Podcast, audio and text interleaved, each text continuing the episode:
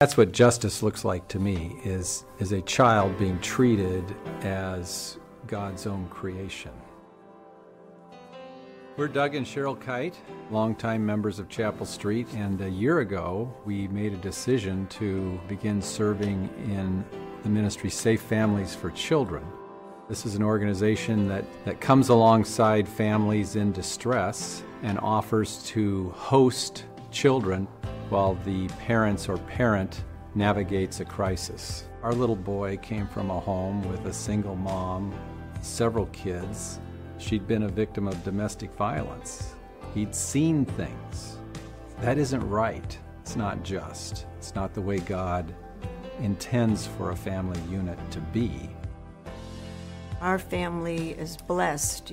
We love our children unconditionally, and it would break my heart to think that there's a child out there that does not have that. Sometimes it can get overwhelming to think, how can I contribute?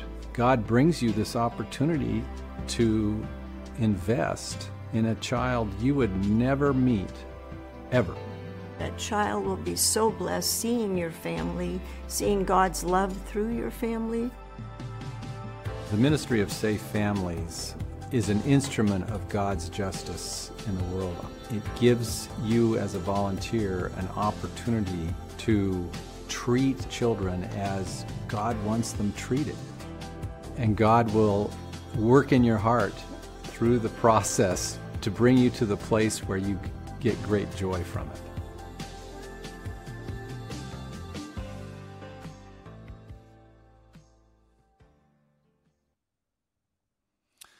Love Doug and Cheryl and their story and um, just the, the ministry of safe families. I love what Doug said. It's not just, it's not right. And what can you do with all these overwhelming needs and so many children in crisis? Well, you can make a difference for one through the Ministry of Safe Families. In our series called And Justice for All, we're going to be telling you stories about Chapel Streeters who are working for God's vision of justice in whatever way they can in our community. Last week, you saw the video of Ellie LeBron and the Love Your Neighbor Club, and this week, hearing about safe families, and there's more to come. I just want to encourage you to pray for those ministries and perhaps pray and ask God where He might lead you to get involved in making a difference. So we're, we're so grateful for the Kites and many families like them who are loving these children uh, in, in, in times of crisis. Let's pray and ask God to speak to us through His Word. Lord, we come to you now and ask you to speak to us through your Word. We often get distracted and confused. We're looking out at our culture, and we need to be recentered on who you are. And so we ask you to do that now through the power of your divine and eternal Word. We pray this in Jesus' name. Amen. Years ago, when my wife and I had a chance to travel to Zambia, Africa, uh, to visit some of our Serve the World partners there, Cure Hospitals, and some of our mission partners, we had the chance to, one weekend while we were there, to uh, go to worship in a church in rural Zambia, way out in the bush, uh, with Harold and Na, his wife, uh, and there is their congregation. You'll see a picture here of us worshiping uh, out there at the Tubalenge congregation, way out in rural Zambia. These are the elders and their wives that you see us standing with and Harold and Na next to us. When we were there, one of the things that struck me was on the way to church, and it was a long ride out into the bush, before church started, during church service, and after the service was over, all throughout that time, we were meeting people's needs, bringing food. We had a truckload of food that we, a van load that we carried out there feeding people that were hungry, meeting physical needs, finding out what needs people had, and scheduling times to meet them throughout the week. The whole service was surrounded and filled with the meeting of physical, tangible needs. I learned something about worship that day that I don't think I ever quite grasped the same way in over 20 years of pastoral ministry in the suburban American context. It's something that is connected to our series on justice and our specific topic today the interplay and the connection between worship and justice. Not two words we put together very often, but God does. Now, last week we saw that justice is biblical, not political. It's highly politicized in our culture, but it's God's vision and God's idea that we're after. And we saw that justice means to make things right. And what is right and just is rooted in the character and nature of God, and that is revealed to us in His Word. So that's the standard. He's the standard by which we align our ideas of justice, not the other way around, because justice flows from the heart of God. Now, the passage we're going to examine today is one from the Old Testament prophet Isaiah. He lived uh, and wrote and worked 700 years before Christ was born. This, his prophecies contain some of the most powerful messianic images in all the Bible. He wrote uh, uh, some of the most familiar and powerful prophecies about the coming of the Messiah, Christ. Isaiah's name means Yahweh is salvation. And he wrote during the decline of Israel, when Israel, God's people as a nation, were falling into apostasy, idolatry, and corruption and injustice during the time before the Assyrian conquest and the Babylonian captivity, but those things were coming. And though God's people were living unjust lives and corrupt lives, they still professed and claimed to worship him. The chapter we're going to look at is chapter 58. Now, I will give you a little Surgeon General's warning. It's pretty harsh. It's hard to read and to listen to. And rather than you watch me read it, I want you to hear the word of God read over you and to you. And as you listen, Remember, though this was written 700 years before Christ was born, God is speaking to his people then and, in a sense, still today. Let's listen to the word of God read. Cry aloud. Do not hold back. Lift up your voice like a trumpet. Declare to my people their transgression, to the house of Jacob their sins. Yet they seek me daily and delight to know my ways as if they were a nation that did righteousness and that did not forsake the judgment of their God. They ask of me righteous judgments. They delight to draw near to God. Why have we fasted, and you see it not? Why have we humbled ourselves, and you take no knowledge of it? Behold, in the day of your fast, you seek your own pleasure and oppress all your workers. Behold, you fast only to quarrel and to fight, and to hit with a wicked fist. Fasting like yours this day will not make your voice be heard on high. Is such the fast that I choose, a day for a person to humble himself? Is it to bow down his head like a reed and to spread sackcloth and ashes under him? Will you call this a fast and a day acceptable to the Lord? Is this not the fast that I choose? To loose the bonds of wickedness, to undo the straps of the yoke, to let the oppressed go free and to break every yoke? Is it not to share your bread with the hungry and to bring the homeless poor into your house? When you see the naked, to cover him and to not hide yourself from your own flesh. Then shall your light break forth like the dawn, and your healing shall bring shall spring up speedily. Your righteousness shall go before you and the glory of the Lord shall be your rear guard. Then you shall call, and the Lord will answer. You shall cry, and he will say, Here I am. If you take away the yoke from your midst, the pointing of the finger and the speaking wickedness, if you pour yourself out for the hungry and satisfy the desire of the afflicted, then shall your light rise in the darkness, and your gloom shall be as noonday.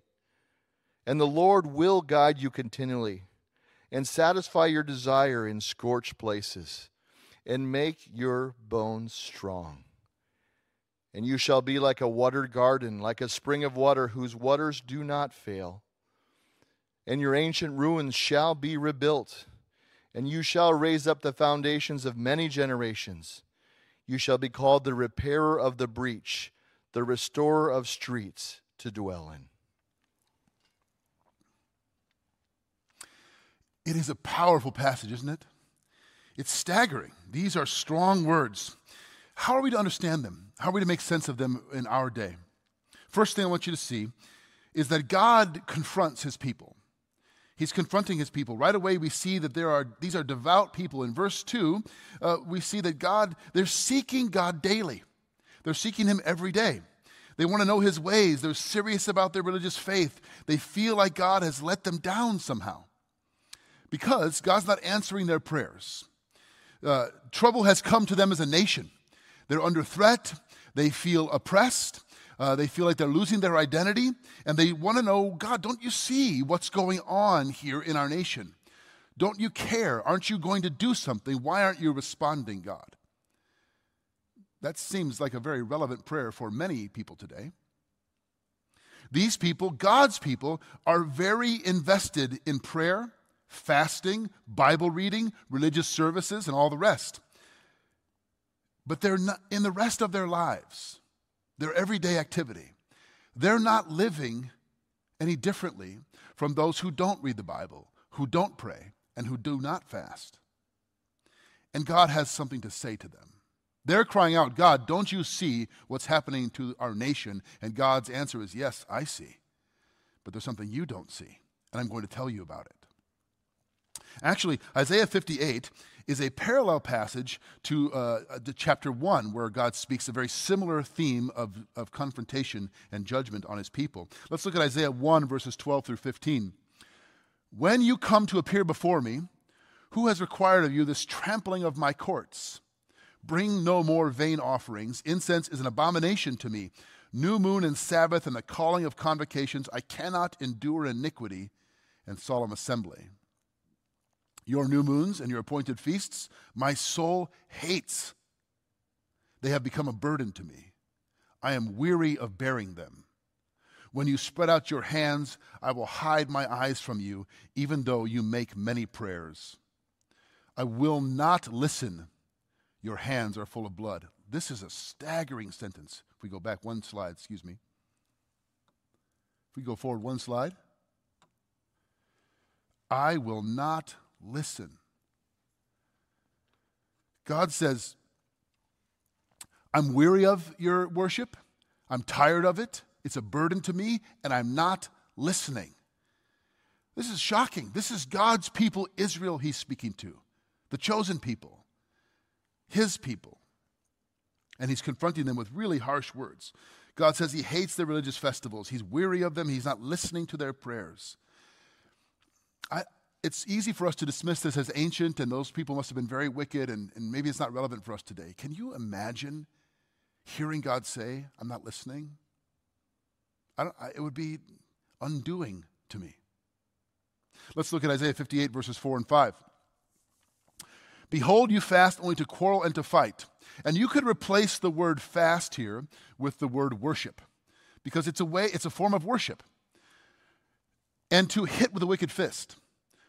Fa- fasting or worship like yours this day will not make your voice be heard on high. Same thing in chapter 1. Is such the fast or worship that I choose a day for a person to humble himself? Is it to bow down his head like a reed and to spread sackcloth and ashes under him? Will you call this a fast and a day acceptable to the Lord? You're kidding yourselves, he's saying.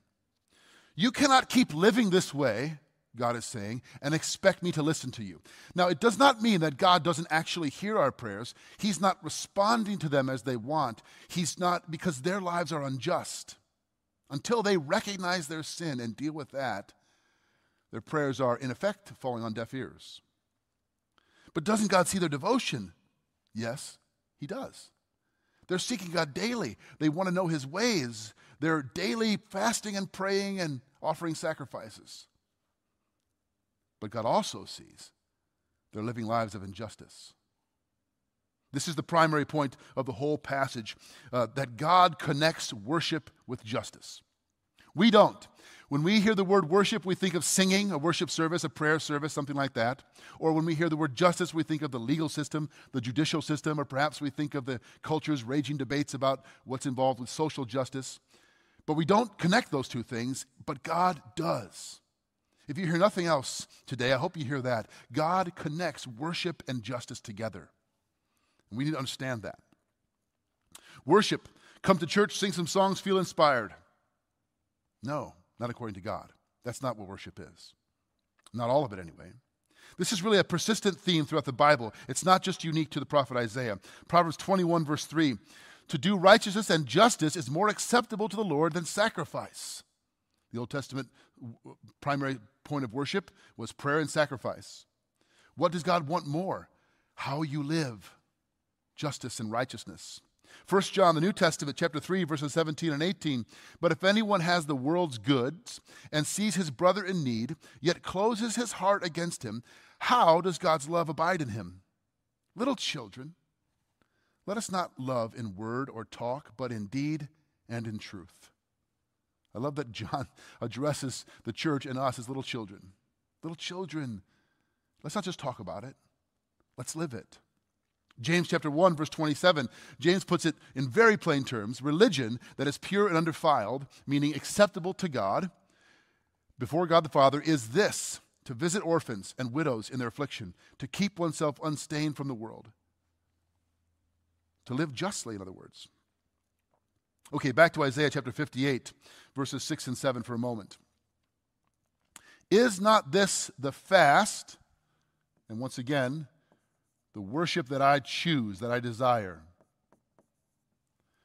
To loose the bonds of wickedness, to undo the straps of the yoke, to let the oppressed go free, and to break every yoke.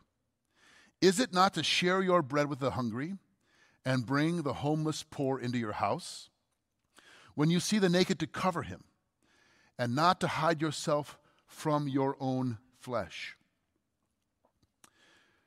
God says, Do you want to connect with me? Remember their prayer God, why aren't you responding to our prayers? Why aren't you listening to us? And God says, Do you want to connect with me? I will tell you exactly how. We might be tempted to think, okay, okay, so God wants us to do more charitable stuff and then He'll listen to our prayers. It's more than that, it's much more than that. Let's look closely at these two verses, 6 and 7, because God is telling his people, and I believe us, exactly what he wants. He's being very specific. Uh, verse 6, we'll go back one slide. He says, we are to, the, the, what God desires is to loose the bonds of wickedness, to undo the straps of the yoke, and to break every yoke.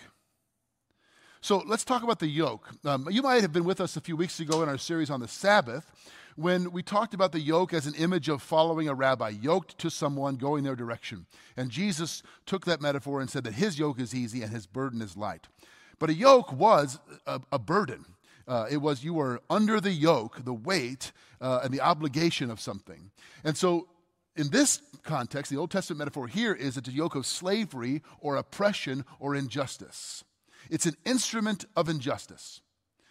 Maybe it's a, a corrupt practice in lending or, or, in business. Maybe it's an institution uh, or a system that's oppressing people or holding them down. But it's, that's what the yoke refers to an instrument of injustice. And God says, What I want from you is to undo the straps of the yoke so that the individual under that yoke can be set free. For example, a moment ago, we saw a video with Doug and Cheryl Kite talking about children under the yoke of broken families. A sin and, and, and brokenness in a family that through no fault of their own, children are under that burden, that yoke of injustice. To rescue them, to give them a safe family for a time until that family can be healed and restore them to that. That's so in other words, undo the straps and let those people free. But it also says to break every yoke. So we don't just stop by liberating an individual, we go further to undo those systems and those instruments of injustice. One of the best examples of this currently is a ministry called International Justice Mission, IJM. A couple of years ago, uh, their, their CEO, their president, Gary Haugen, came and preached to us a powerful message and told stories about how this ministry all around the globe is rescuing children and women out of sex trafficking, out of exploitation and child labor and slavery. But they're not just saving children in these horrible conditions. That's powerful enough. They're also working within the legal judicial system to tear down the systems that oppress children, that make it even possible to enslave them.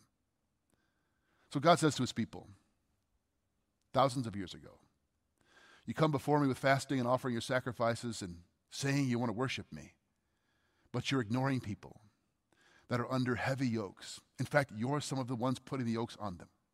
What I want from you is to undo those straps, is to break those yokes, tear down those systems in your own communities that are oppressing people, that are harming them and holding them back.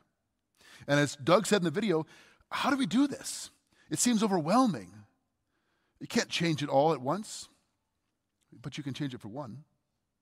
But you can work to change it for one. And then in verse 7, let's go forward. It says, And do not hide yourself from your own flesh. That's a powerful phrase.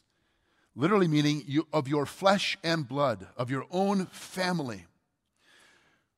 What God is saying to us is the poor, the homeless, the vulnerable, the needy among you, you must see as if they were your own flesh and blood. They are to be more, as much of your family as your own flesh and blood. We, we tend to think of the poor and the needy and the vulnerable as people that we ought to care about. They're out there. But do you ever do you stop and think that that's a sister? That's a brother.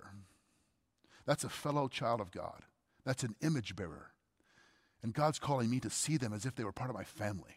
You would not ignore your own family member in need, at least you, we shouldn't. If your brother or sister, father, mother, son, daughter was hurting, was in need, was hungry, was homeless, was you'd go to them. You'd do whatever you could to meet their needs. And God is saying, that's how I want you to view the poor among you as your own family member.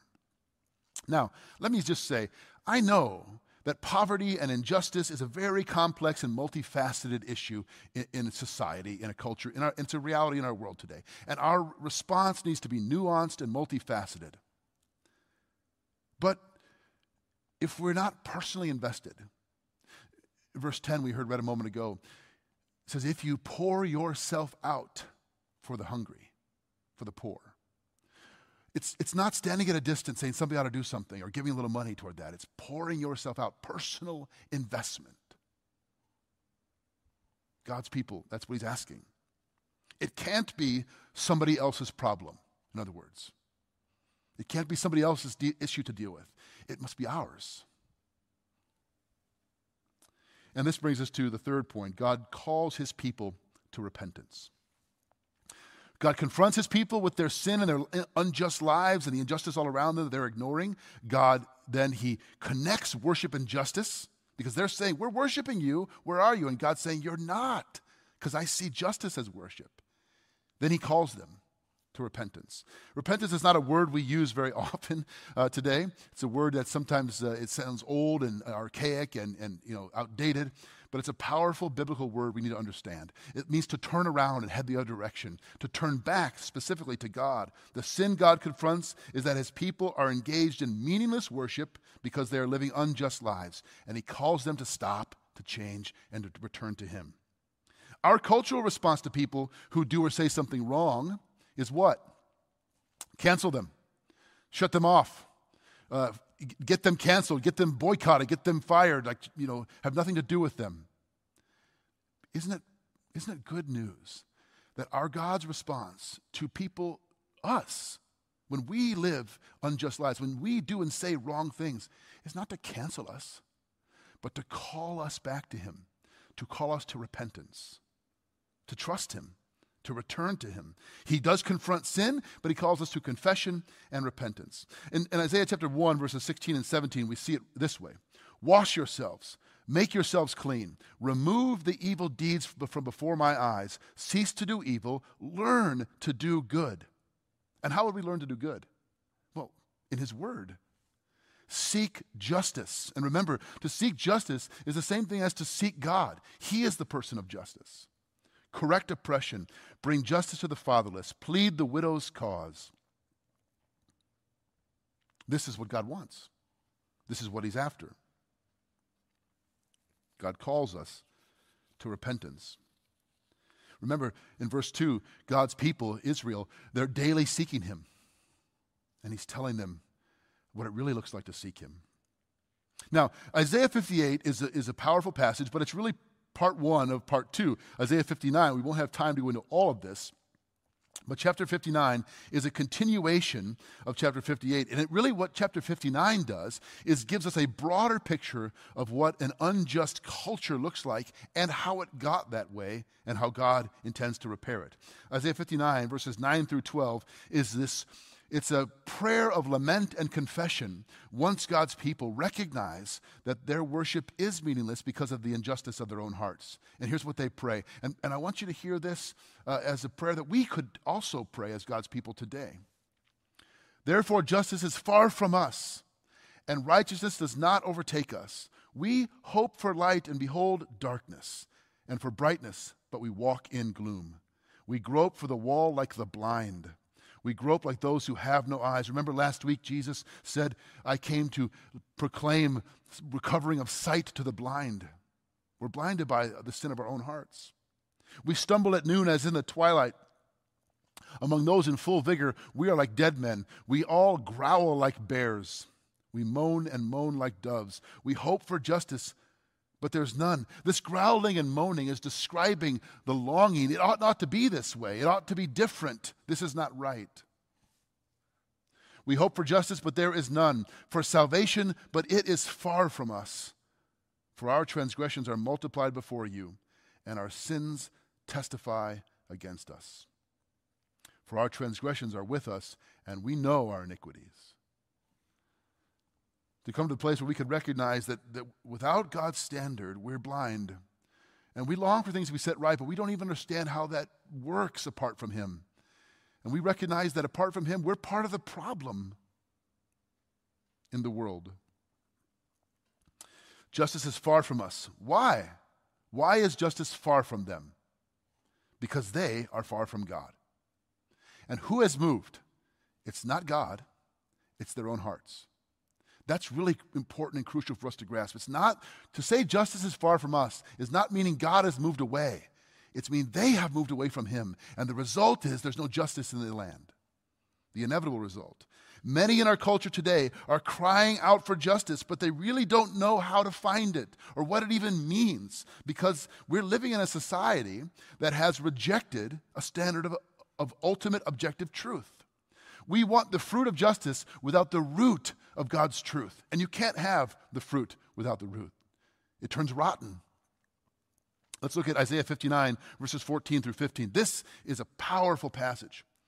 Justice is turned back. What a phrase. And righteousness stands far away. For truth has stumbled in the public squares, and uprightness cannot enter. Truth is lacking and he who departs from evil makes himself a prey. The Lord saw it, and it displeased him that there was no justice. Go back one slide. Let's go back one. There you go. Justice is turned back. Why? Because truth has stumbled in the public squares. Truth is lacking. Do you see the connection between justice and truth? They have to go together. What happens when a culture, a society, a church, a people begin to lose their grip or reject outright God's standard of truth, divine truth revealed to us in His Word, inevitably it results in injustice. There is no justice because we're making it up as we go along. And even our desire to pursue justice only ends up in corruption and oppression and tyranny and more injustice. In chapter 9, 59, verse 3, God says, Your hands are defiled with blood because of this.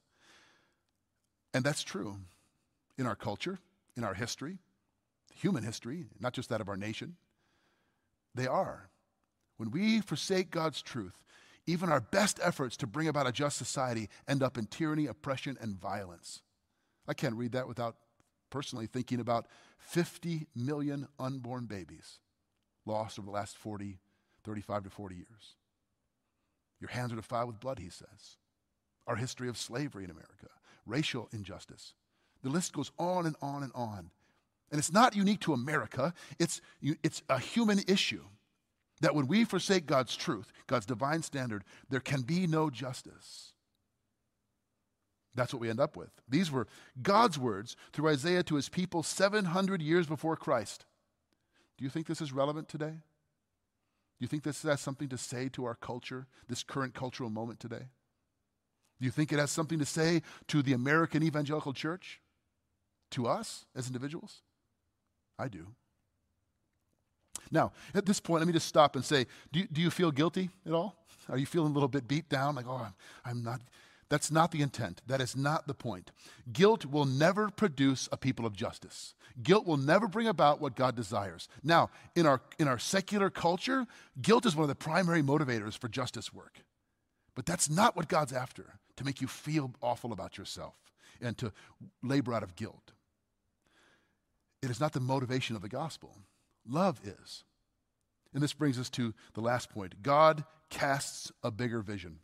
God casts a, a better vision, a more beautiful vision. For all the harsh words of judgment and condemnation, this passage is really a call to something better and more beautiful. This is what God com- is communicating to his people at the end of chapter 58. Let's read these powerful words again, eh, verses 8 through 12. Then, I mean, I'm going to underline some things here because I think that'll make the point for us. Then shall your light break forth like the dawn, and your healing shall spring up speedily. Your righteousness shall go before you. The glory of the Lord shall be your rear guard. God's righteousness ahead of us and God's glory behind us, right? Surrounding us. Then shall you call, and the Lord will answer. And you shall cry, and he will say, Here I am. Remember, they were saying, God, why aren't you answering? He's telling them that he will. If you take away the yoke from your midst, the pointing of the finger, and the speaking wickedness, if you pour yourself out for the hungry and satisfy the desire of the afflicted, then shall your light rise in the darkness and your gloom be as the noonday. And the Lord will guide you continually and satisfy your desire in scorched places and make your bones strong. And you shall be like a watered garden, like a spring of water whose waters do not fail. And your ancient ruins shall be rebuilt and you shall rise, raise up the foundations of many generations. You shall be called repairer of the breach, restorer of the streets to dwell in. What a picture of God's people. What if the watching world looked at God's people then and today and said, they're repairers. They are restorers. I don't know if I believe what they believe, but they are restoring things. It's undeniable. They're rescuing people, they're putting things back together. How are they doing that? What's causing that? God is saying, if you return to me, if you seek me, if you trust me, if you anchor yourself in my word, then these things will happen. Because he'll be doing them. So, did you see all the times it says then? We could ask the question, well, when? When will our light break forth like the dawn? Verse 7 When you feed the hungry. Well, when will you guide us, God, and cover us, God, and go before us and behind us, God? When you pour yourself out when you clothe the naked, when you feed the hungry, when you break the bonds of oppression. That's when. Then your righteousness will go before you. Then God will hear you and answer you.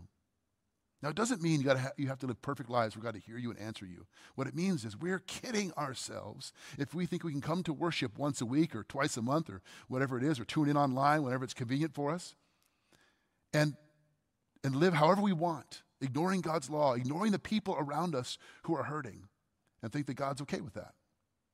Think that we can just pray then and He's going to answer our desires and fit Himself to our agenda. This is the God we're talking about.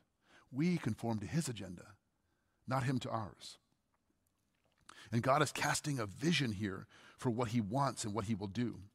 Because you see, behind the biblical vision of justice, is something, it's, it's this rich, powerful, uh, nuanced uh, understanding of something called shalom. We, we translate that peace, but it's so much more than the absence of conflict or peace of mind. It's the full flourishing of all of life. I want to read to you a quote, excuse me, from Neal Plantinga, who says this really, really well. The webbing together of God, humans, and all creation in justice, fulfillment, and delight is what the Hebrew prophets call shalom. We call it peace, but it means far more than mere peace of mind or a ceasefire between enemies. In the Bible, shalom means universal flourishing, wholeness, and delight. A rich state of affairs in which natural needs are satisfied and natural gifts fruitfully employed. A state of affairs that inspires joyful wonder as its creator and savior opens doors and welcomes the creatures in whom he delights. Shalom, in other words, is the way things ought to be. Remember when we said justice is this sense of this is not right, it ought not to be this way. How should it be? Shalom is the answer. Shalom is what we long for wholeness, flourishing, where children are safe and families are put together right and people are loving and serving each other and no one's ignoring or exploiting someone else. It feels like a far distant reality to many of us, but it's what God created the world for. It's what He desires. It's what He is going to do eventually, and it's what He calls us to. So worship then to worship God is to be working for the restoration of shalom. That's what justice is the rest- restoration of shalom, the pursuit of it. uh, an image comes to my mind. In, in Plantinga's quote here, he says, The webbing together of God and humans. When I first read that, I thought about the like sewing or, or knitting or fabric woven together. My wife loves to knit, and my daughter has picked up the, the talent and the interest as well. Um, and th- you'll see an image here of a sweater that my daughter knitted. Uh, she saw, I think, uh, I won't, I, I, don't know exactly uh, where she got the idea, but as a pattern, and she made this sweater. Uh, and I wanted to bring it and wear it, but she thought perhaps that would be better if I just showed you a picture of it. so anyway, my daughter knitted this, and it's, I think it's amazing and, and beautiful, and she's an artist and a crafts, craftswoman like my wife. But one of the things I want to mention is you, you can't, even though there's beautiful colors and there's different squares and patches, it's all woven together. You can't pull out one of those threads, the pieces of yarn, without ruining the whole. It's, connect, it's interconnected. When she was making it, she was putting these pieces together, but now they fit into this beautiful creation. That's essentially in which shalom, the way shalom works. We, we, shalom is not a, an individual pursuit, it's a communal project. We're working toward it together with God's help, by God's power.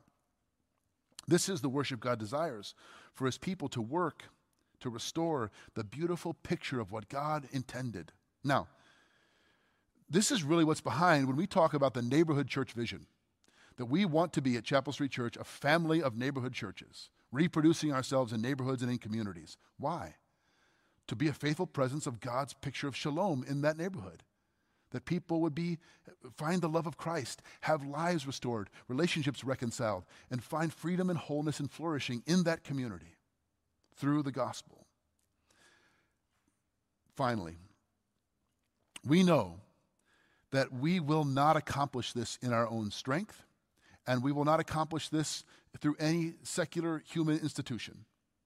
John Perkins, a famous uh, worker for civil rights and uh, wrote a number of books, but the book that impacted me most deeply he wrote was called One Blood. I highly recommend it to you.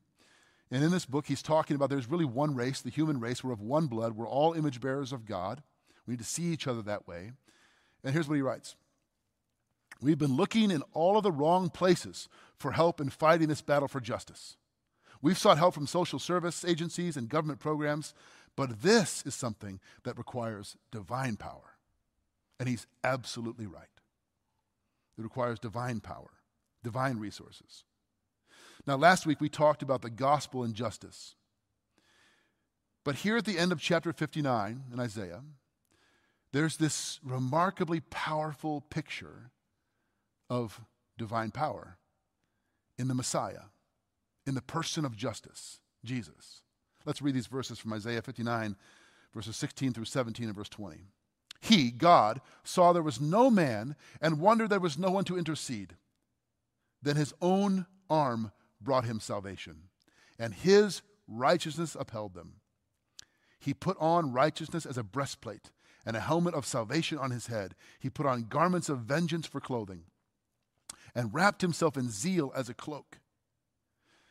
God robed himself, armed himself for battle, spiritual battle, to deliver, to save, to bring righteousness and justice in the world. How did he do that? And a Redeemer will come to Zion. To those in Jacob who turn from transgression, declares the Lord. And who is that Redeemer? It's the Lord Jesus Christ. He is the person of justice. So God says to his people, you, you are missing it. You don't know me if you think you can worship on Sunday and ignore justice throughout the week. The way to worship me and seek me is to seek what I care about, to care about what moves my heart, hurting people. Then, when you do that, you'll be a picture to the world, shining as bright as noonday, restoration, flourishing, healing. Not because you're so great and you figured it out, but because you're trusting in me. And, and the reason I love this, I wanted to end this way, and I love this, is because if we don't see that justice belongs to God, that ultimately He will right every wrong, that He and He alone will accomplish justice. If we don't have that security and that confidence, if we think it's all up to us, then every election matters ultimately. Then every policy change and every educational change, then, then everything hangs on what we can do eh, through our human efforts. Well, no wonder people are so full of angst and divided and fearful and anxious. But if we have confidence that we serve the God of justice And He doesn't call us to fix every problem on our own, He calls us to return to Him. He's the God of justice, it flows from His heart. And our worship then is to seek what He cares about most. And it's justice, and it's mercy, and it's righteousness in the world. We have more to say, and I want to encourage you tune in next week because Pastor John Kelly is going to be joining us. He's a dear friend and brother of mine, and I know that God is going to be speaking uh, through, to, through him to all of us. You won't want to miss that as you tune in next week as he speaks to us about justice uh, and, and, Christ in the, and, in, the, in the New Testament book of Matthew. It'll be a powerful message. I hope you'll join us. Let's pray as we close. Father God, we thank and praise you for this ancient prophecy which contains so much relevant truth for us today. We confess to you that, like your people long ago, sometimes we turn our back, we close our eyes, and we kid ourselves and think that we can come to worship on a weekend and live however we want throughout the week. We thank you that you do not cancel us in our sin, but you call us to repentance, repentance and draw us back to your own heart, that we might be, by your grace, people of justice, because we worship and serve you, Lord Jesus, our great God and King, the person of justice. We pray this in your name and for your sake. Amen.